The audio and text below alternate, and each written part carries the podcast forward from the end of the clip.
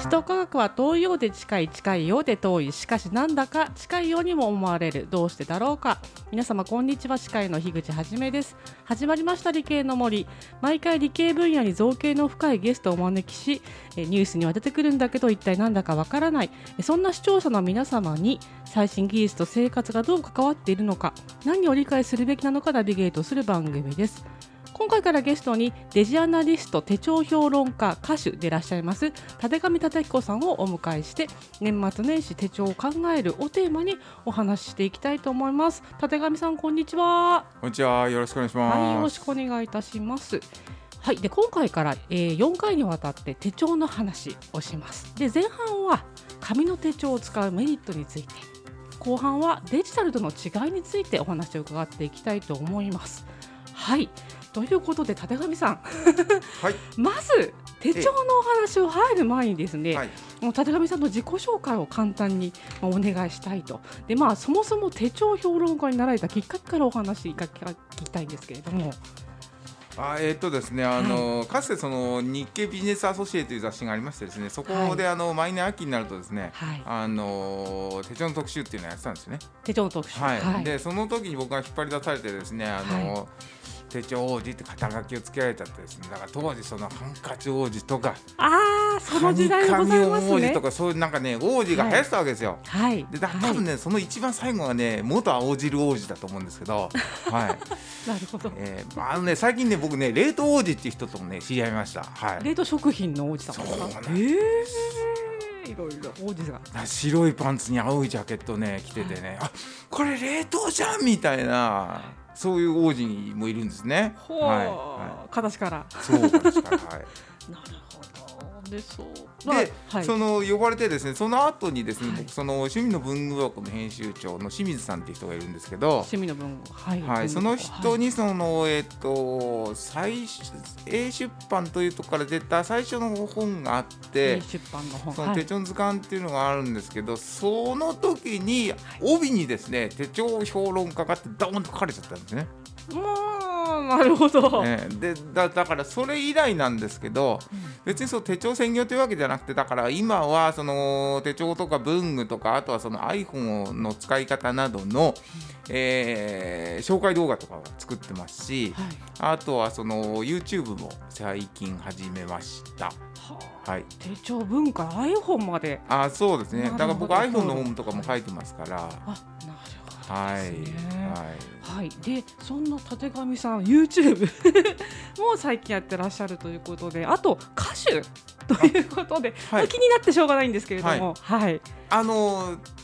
手帳温度っていう歌がありましてですね。手帳温度、はい、はい、あのまあ手帳を開けば運も開けるよってサビなんですけど、はい、まあこれはあのちょっと実際聞いていただくのがいいですね。そうですね。はい、はい、このは本当にこれ45回やってきて初めてですね、ゲストの曲を流すというのはですね。そうです。あじゃあその曲をですね、ぜひあの曲紹介ご本人からお願いしたいんですけれども。はい、では聞いてください。立上達彦で手帳温度。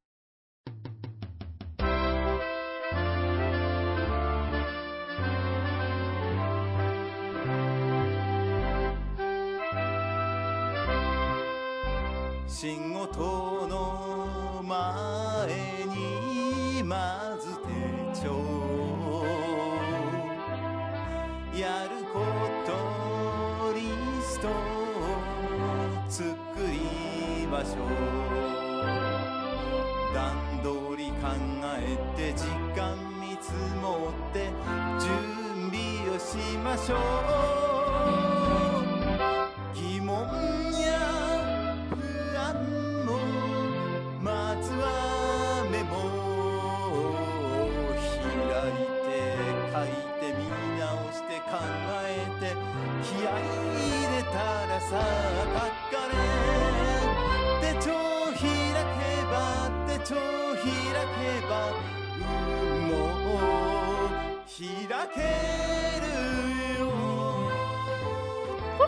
ですね。非常にキャッチーですね。ああそうですね、うん、あの いろいろとでもなんかこう中身はあのなんですか納得できることを言っているというかふんふんという。あの一応その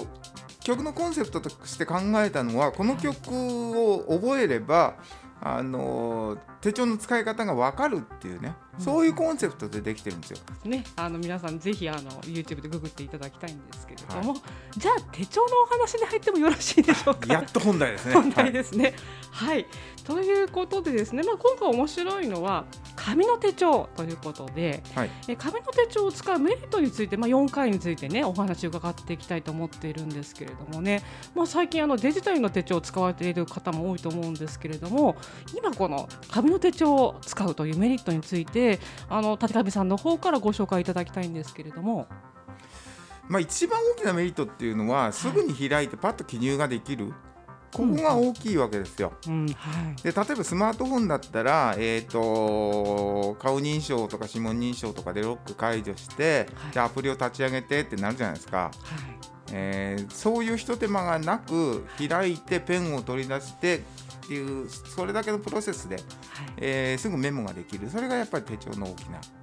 ところですね。そうですね。私もあの経験ありますけど、認証してる間に頭に思いついたことを忘れたりするんですよね。あ、そうそうそうやっぱりこうパッと開いてパッとかけるっていうのはね大きなメリットです、ね、そうですね。あとはだからあ実はそのスマートフォンでもその音声入力が使えれば、はい、えー、ロック解除しなくてもいけるはいけるんですけど、はい、じゃあそれをねどこに保存されてるのかとかね、はい、あのパソコンで見るにはどうすればいいのかとかね、はい、それ知らなくちゃいけないじゃないですか。そうなんですよね、うん、入れたはいいけどどこ行ったってありますよね。そう そう、はい。だからねそこはちょっとその使い方のノウハウが求められるところであってでそういうノウハウなしにあんまり考えなくても使えるのが手帳のいいところですよね。はい、あの他にあのまた確かにメモしたい時ってスマホじゃなくてまず紙探すと思うんですけども、はいはい、他にあの紙の手帳の特徴っていうと何がありますかね、えー、僕自身が考えているのはその二次元的にどこに何を書くのか。二次元的にどこに何を書くはい、なるほど、はい、あのー、自分でルールを決めて、はい、それによってメモができるってところですよね。うんうんうん確かにね。あのアプリとかあの PC のアプリとかだともう決まっちゃってます、ね、あそうです、ね、どこに何書くかとかってね、ええ、はい、それを自分で紙で考えられちゃう。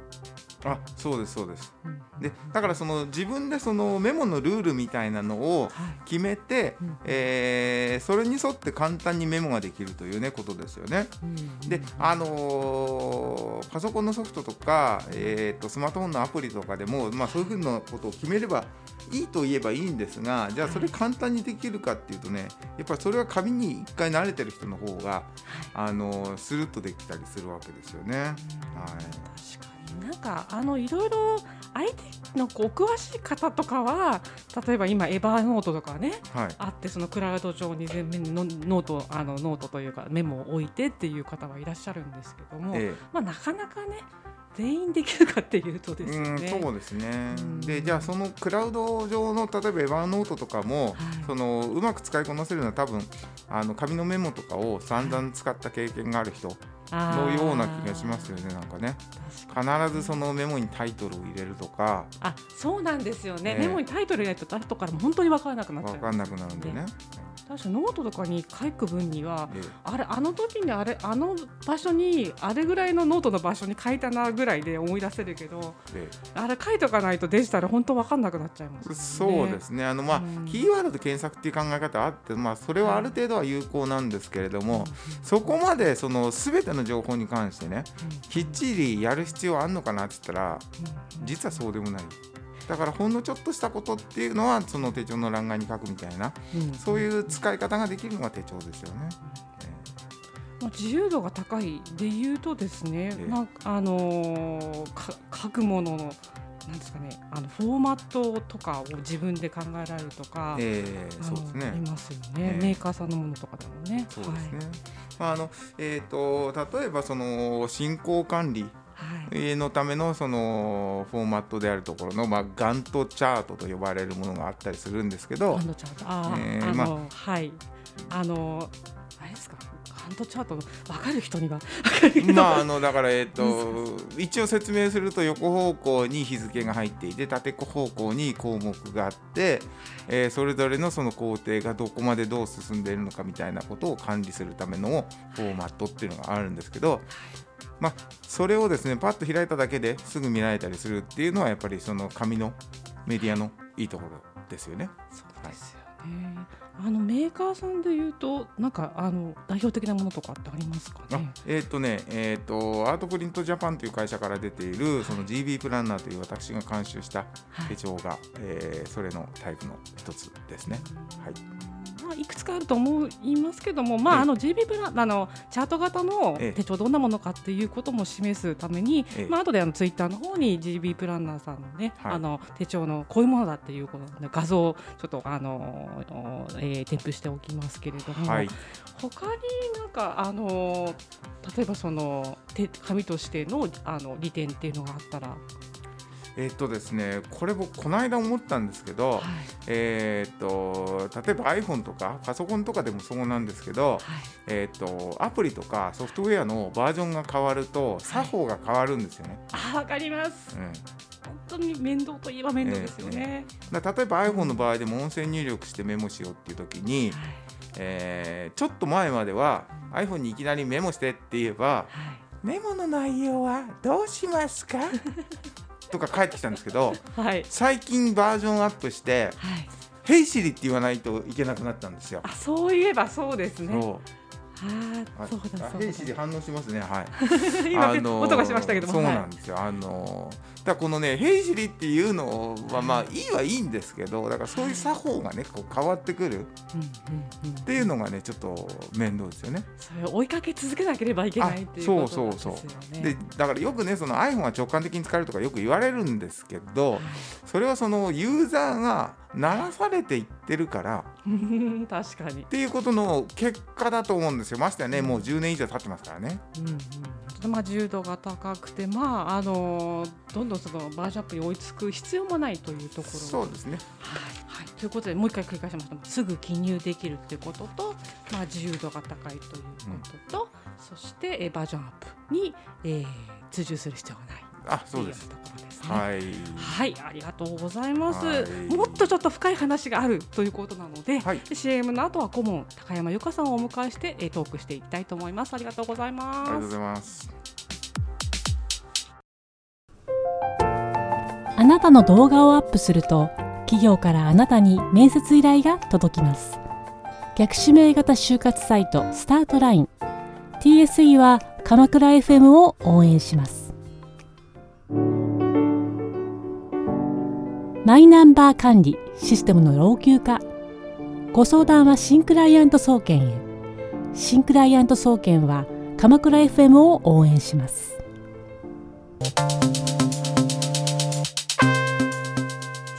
それではここからは顧問のサイエンスライター高山由香さんを交えたトークになります。高山さん、今回は立上さんにどんなお話を掘り下げて話していただきましょうか？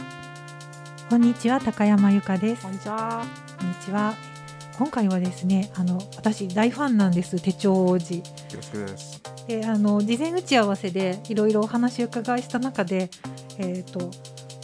とても印象に残っているキーワードがありまして、はい。えー Google カレンダーからの解放。はい。この、えー、と時間と人とそのツールとの関わりについてもう少し突っ込んだお話を伺いたいなと思いますお願いしますはいわかりました。えっ、と Google カレンダーからの解放なんですけど、はいあのいきなり深い話しますね。ドボンと。はい、あの要するにですねその皆さんのパソコンとか、はい。スマートフォンとかは大体皆さん Google カレンダーに同期されているわけですよ。そうですねね。便利ですね。はい、でまあまあ人によってはそのね Apple のサーバーだったりはい。あるいはそのマイクロソフトのサーバーだったりするかもしれないですけど、い。ずれにしろその、えー、と民主主義的な手続きによって選出されたものではないそういう企業が管理するサーバーのその時間にですね、い皆さんのスマートフォンやパソコンが同期してるわけですよね。思ったのは、い。結局これってだからその中世ヨーロッパにおけるねそのはい教会の鐘の音みたいなものへの先祖返りなんじゃないかなっていうことを僕は思っていて。教会の鐘の絵,、ね、絵の先祖返り、そう。はい。つまり、あのーそのヨーロッパのその教会っていうのも別にその、えー民主主義的なはい。手続きによって選出されたものではない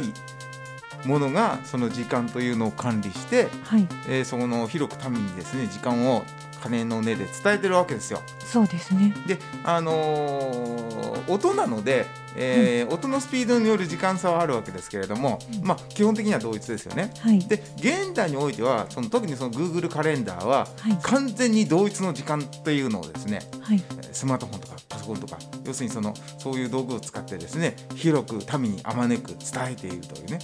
こういう構造があるわけですよ。皆さん皆さんそんな意識したことがないと思いますけれども。にないでございます。はい、で手帳っていうのははい、Google カレンダーのサーバーに同期されてない、ほされてないですね。されてないんですよ。はい。つまり手帳に向き合ってるその瞬間というのはですねそのはい。Google カレンダーからね解放されているんではないかなというのが僕が今持ってる仮説なんですね。はい。なるほど。あ熱いご説明をありがとうございます。でもございまあなんかちょっと大風呂敷を広げ広げてるような気がしなくもないんですけど、はいあのいやそうなんじゃないのみたいなことを僕はずっと思っていてはいそれはあの、えー、と一昨年書いた「手帳と日本人」という本の中にも書きました。ははいい、その窮屈になっちゃうんですかね。そうあのなんとなくねそういう窮屈さを無意識に感じてるんじゃないのかなっていうのがまあ僕の仮説ですよね。はい今もなんだろうスマートウォッチをちらっとご覧になりながらですか、はい、そうなんですよ。だこれもだから Google カレンダーのそのサーバーと同期されてるわけですよ。はいね。これがだから、えっともう地球上の何億という人たちはいが同じ時間を刻んでるわけじゃないですか。そうですね、まあ時差はあるとはいえどもね。うんでそれってそれ俺はそんな時間に縛られたくないっていうふうにね思いませんか？ひ樋口くんどうでしょう？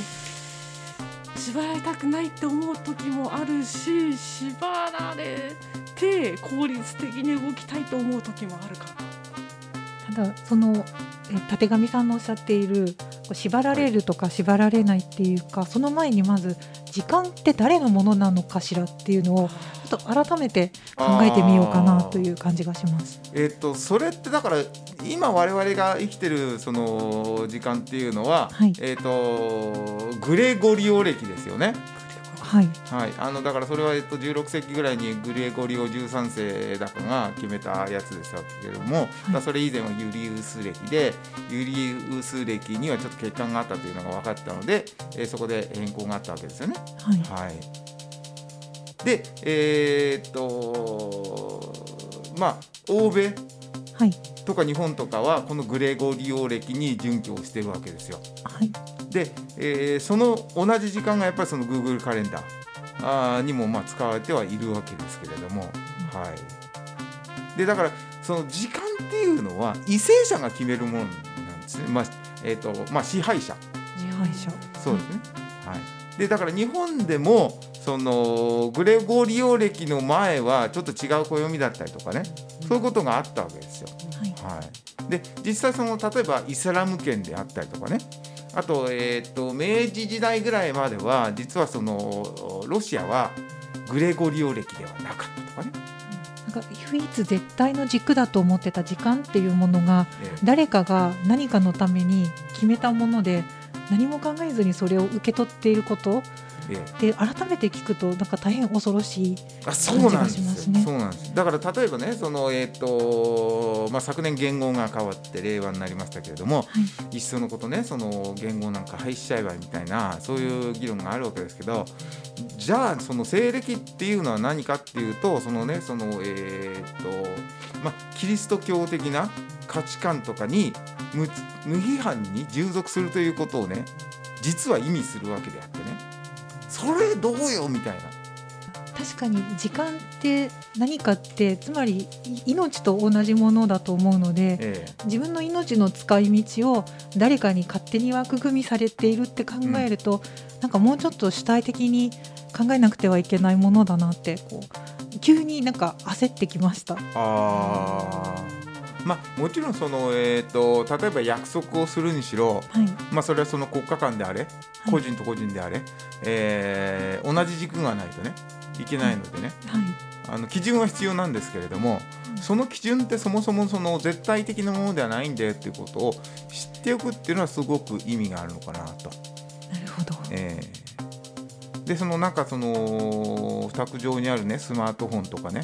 あとその腕につけてるスマートウォッチなりの時間っていうのから一回離れて、えー手帳の紙の面に向き合うっていうのがねひょっとしたらそこから一時逃れることになるんじゃないかなって気がしますよね。はい、ありがとうございました。それではここでえー立上さんから告知の方をお願いしたいと思います。はい、えっ、とですね、えっ、と、えーこの番組を、えー鎌倉 FM のこの理系の森を聞いていただいているですね皆さんにですね、えー私の方からですね、えープレゼントを、えー用意させていただきました。プレゼント？はいでえーっとですね、えーっとまあ、今回含めて全部で4回やるわけですけど、えーっとえー各回ごとにですねキーワードを言います。でそのキーワードを4つ言ったのをですね全部まとめてですね、えー番組の方にですね、えー知らせていただいてその合ってると、えープレゼントがもらえると。で最初のキーワード言いますね。最初のキーワードは「あ」あ、一文字の、はい、「あ」です立上さんありがとうございました。はい。でこの立上さんの手帳の、まあ、テクニックだったりで手帳論のお話あとは、えー、とこれまで、えー、とセミナーだったり書籍で紹介されてきたお話が「スクー」というネットの、えー、と番組ではい。1月1日はい。に、えー、と放送されるんですよね。そちらのご案内少しお願いできますか？はい、えー、と1月1日ですね、2021年の1月1日の午後9時からですね、えースクーというですねネットのあの教育配信プログラムの中でですね、私があの、えー iPhone 手帳術についてお話をさせていただきます。えーとまあ、皆さんお使いの iPhone をですねどうやったら手帳として使えるか、えーこれをですね2回にわたってお話しさせていただく予定なんですがその第1回目が2021年の1月1日の午後9時からです。いい時間ですよね。あもうね頑張ってやります。はい、はい、楽しみにしております。確かに、まあ、Google というか他社からタイミングをねこう支配されたり時間をか時間枠を決められたりするのは辛いんですけれどもはい、あのスマートフォンを使うようになって一番ええありがたいなって思うのも、その通知でね。あの30分後に誰かが来ますよとかはい、はい、何々買いましたかとかえあれとってもありがたいなって思ってるとなんかさっきまですごい悪者にしていた自分をまたちょっと反省とかー思ってるんですが。はい。えっとね、それはあのー諸刃の剣とでも言うべきことでありましてですね、はい、あのーもちろん通知が来る、例えばそのリマインダーで通知が来たりとか、誰かからその LINE が入ってきたりとかね、うんでそれがまあありがたくて便利な時もあるんですけど、それが同時にこうなんだろうな、こう落ち着かない緊張感のね発生装置になってる時がある気がするんですよ。緊張感ですね。はい。だスマートフォンがあるだけでなんかどこから通知が来てんじゃないかなとかね。はい、あのーなんか忘れてることがあるんじゃないかなとかね。うん、そういうのの気配をはい。スマートフォンという機械が発してるわけですよ。まあ、うん。物理的にそんなもの発してるきあの機能はないわけですけどはい、我々はそのスマートフォンっていうのを見るたんびにそんな気配を感じ気配というかそのそのことをその、えー、と思い出さずにはいられない。はい、ところがあるわけですよね。うん、だこれがねやっぱりその現代人がその、えー緊張感を持たずにいられない。なおかつその集中力の、えー時間っていうのがどんどん短くなっている。はい、っていうことのですね一つの原因なんじゃないかなって気がしますよね。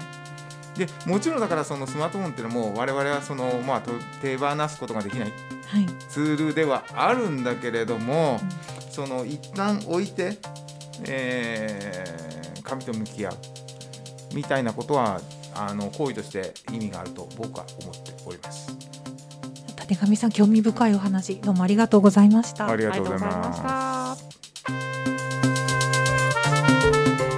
ということでも手帳に関して非常に面白いお話を聞いてきたんですけれども海藤さんあの、えー、感想よろしくお願いしますはい、えー、幻の YouTuber ですまあ手帳メモ。なんかちょっと時代遅れですよね。なんかこうスマートにスマートフォン一つで全部こうデータの管理とかできるとかっこいいですよね。うん、そう思います。まあ、そこ思っちゃなんですよ時代の中では、うん。それで僕はもちろん。手帳家です。あれ？おろ？なんでかっていうとやっぱりあの良さがあるんですよ IT も。あの IT 向いてるところもあれば手帳の良さっていうのもあります。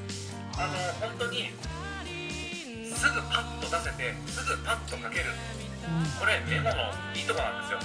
でたまに僕言います。最強のデバイスは紙ですと。紙とペンが最強のデバイスなんですと。へえ、シンクロしてますね。創造的に丸を書いたりあの図を書いたり人にパッと説明したい場合ちょっとメモしておきたい場合っていうのはもう手帳最強です。全くその通りですね。パソコンを開いたりあのなんだろう iPhone を開いてカチャカチャやったりあの人にデータとして、えー媒体として使う分にはすごく優れてるんだけれどもそこで短時間でパッとメモするっていう機能に関してはこのノートとペンが最強だと思います。これはおそらく人間がこういう手思考回路がこういうふうにこんな角が生えてるこの思考回路この時代はずっと多分これ最強だと思います。まあ一応 IT、まあ、2 3 0年やってますけどあのいまだにノートとペン最強だと思いますもう IT 会社の副社長さんがいらっしゃあの言ってらっしゃるんですからね、ものすごい説得力がありますね。はい。というわけで、ちょっと立上さん、すみません、ねはい。あのエンディングの時って、あの、出演者の方が、まあ、いる時は、ほぼ、ほぼないんですけど、はい。もう本日、あの、奥野さんいらっしゃらないんで、はい。ぜひということをお引き止めしてですね。ははい、そのまま、あの、お話しいただいてるんですけれども、ははいい、何か今って、あの、感想ございました？ら。はい。えーっと今の海道さんのお話に関連して一言言うとですね、細部は紙に宿る ミース・ファンデル・ローエ先生ごめんなさい紙にね、はいはい。はい。漢字が違うだけでね。はいはい。ということで素敵なまとめをですね 高山さんの方からお願いしたいんですが。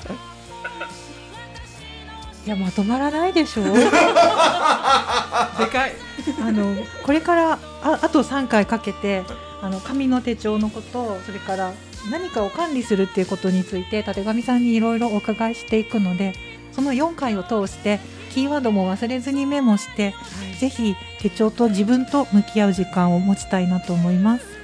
ねこれ放送もあ年末年始でねとてもその向き合うにはいい時間ですので、はいはい、皆さんねあの手帳であの自分と向き合っていただければと思います。それではありがとうございました。ありがとうございました。ありがとうございましたまたね